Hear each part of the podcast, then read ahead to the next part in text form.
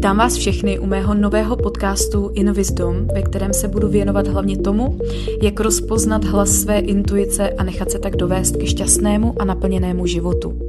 V dnešní epizodě si povíme více o tom, jak efektivně pracovat se svou pozorností. V epizodě dnešního podcastu chci rozebrat téma pozornosti, protože pozornost je naše nejcennější komodita a jak ji tedy využít v náš prospěch. Každý určitě někdy slyšel pravidlo, že to, na co zaměřujeme pozornost, to roste. A já musím říct, že za tu dobu, co jsem v seberozvoji, tak to musím potvrdit. V podstatě úplně celý náš život se skládá podle toho, na co zaměřujeme svoji pozornost. Spousta lidí třeba říká, že v životě nemá štěstí, že jim nechodí žádné příležitosti. Ale ono to tak není. Je to o tom, že ten člověk vlastně nezaměřuje svoji pozornost na ty příležitosti, ale třeba na to, co se v životě nedaří. A já vám dneska povím takový krásný cvičení, na kterém si můžeme názorně ukázat, jak práce s pozorností funguje. Můžete si zkusit ráno si vybrat nějakou barvu auta a říct si, že celý den, když budete procházet po ulici, tak budete počítat, kolik takto barevných aut uvidíte. Třeba si můžete říct, dneska budu počítat zelený auta. A tak budete po té ulici a budete počítat všechny zelený auta. A když na konci dne přijdete domů, tak si můžete to finální číslo říct nebo to sdělit svému partnerovi. No ale kdybych vám ráno tady tohle cvičení neřekla, kdybyste si ráno neřekli, že budete celý den počítat zelený auta, tak byste pravděpodobně ani jedno neviděli. Nebo možná byste ho viděli, ale tak by to váma prošlo a kdyby se váš partner nebo někdo doma večer zeptal, kolik jste viděli zelených aut, nedokážete absolutně říct žádný číslo. A takhle to funguje s naší pozorností. My to, na co zaměřujeme pozornost, tak to vlastně vnímáme, to do toho života vlastně vítáme. Pokud tedy zaměřuju svou pozornost neustále na nedostatek, tak budu pořád jenom v tom životě a ve všem vnímat nedostatek.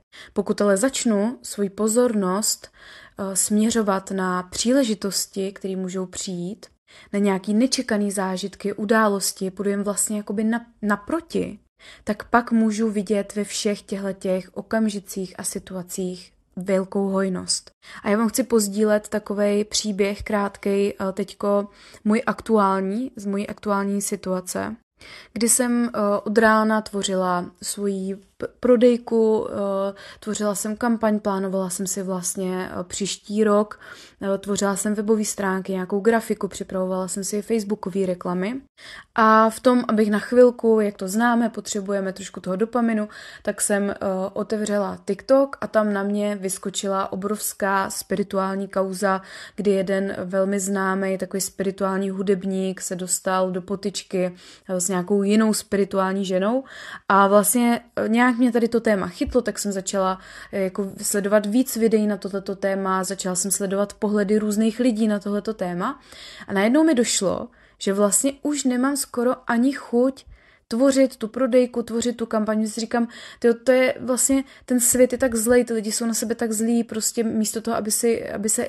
vzájemně inspirovali a podporovali, i když jsou vlastně součástí toho spirituálního světa a oba dělají to samý, tak místo toho, aby se vzájemně podporovali, tak vlastně na sebe hází nějakou špínu a vlastně vytvořilo se okolo toho obrovský drama. A já tím, že jsem na to zaměřila tu svoji pozornost, tak jsem si vlastně vytvořila nějakou domněnku, že život je takovej. Na základě téhle domněnky jsem přestala mít chuť tvořit.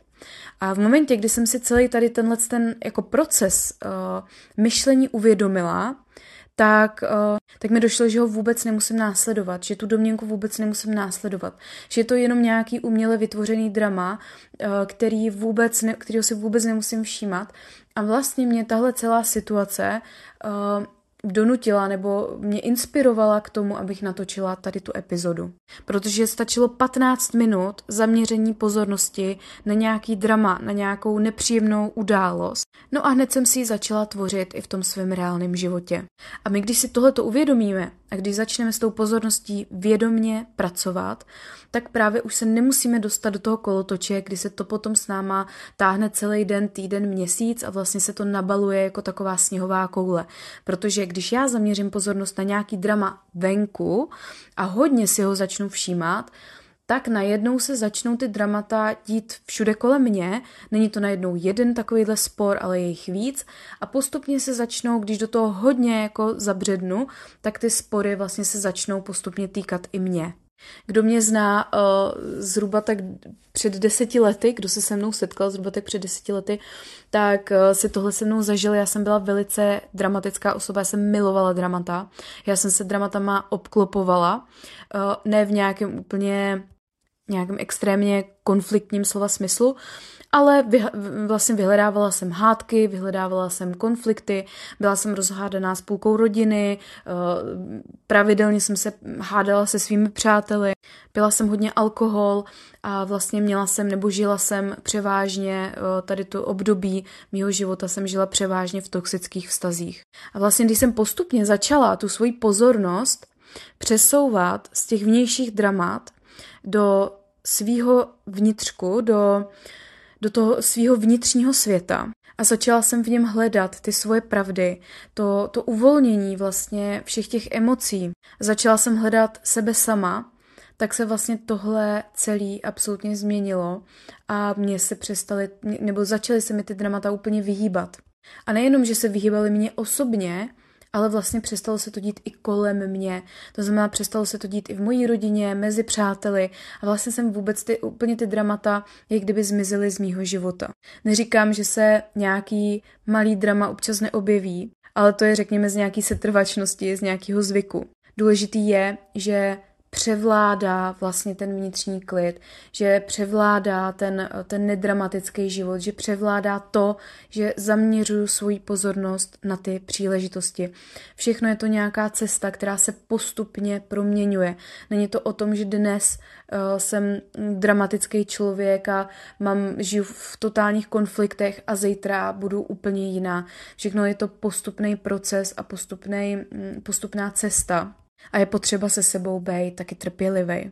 No a přijímat i to, že i když už mám pocit, že všechno mám vyřešený, takže občas nějaký drama nastane, protože i v něm, vlastně v každém tom dramatu můžeme najít sebe sama.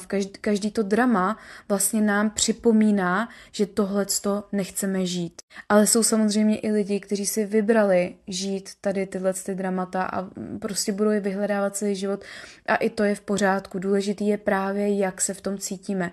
A pokud nastane nějaká takováhle dramatická situace v životě, ve které já spozoruju, že mi není dobře, tak si můžu říct, OK, tak dramata prostě pro mě nejsou, já chci třeba místo toho tvořit, já chci místo toho dělat svět lepším místem, já chci žít život v lásce, tak pak si můžu zvolit tady tu postupnou změnu toho zaměření pozornosti. A o té pozornosti je opravdu všechno, protože vlastně ta pozornost je přítomnost. Na co zaměřujeme pozornost, v tom v tu chvíli jsme. V tom trávíme vlastně tu naší přítomnost. No a to, kde trávíme tu naší přítomnost, to ovlivňuje nějakou naší frekvenci, na základě který potom přitahujeme k sobě ty další situace, příležitosti, lidi, peníze a tak dál a tak dál. Takhle vlastně funguje ten zákon přitažlivosti.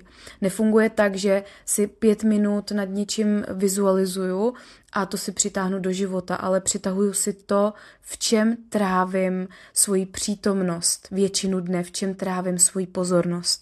Takže to, co sledujeme na sociálních sítích, jestli čteme komentáře, nad čím přemýšlíme během dne, co děláme na našem telefonu, s jakýma lidma se přátelíme, bavíme, jaký vedeme konverzace, tohle všechno utváří náš život.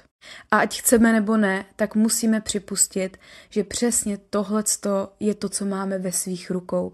Tohle je to, za co máme zodpovědnost.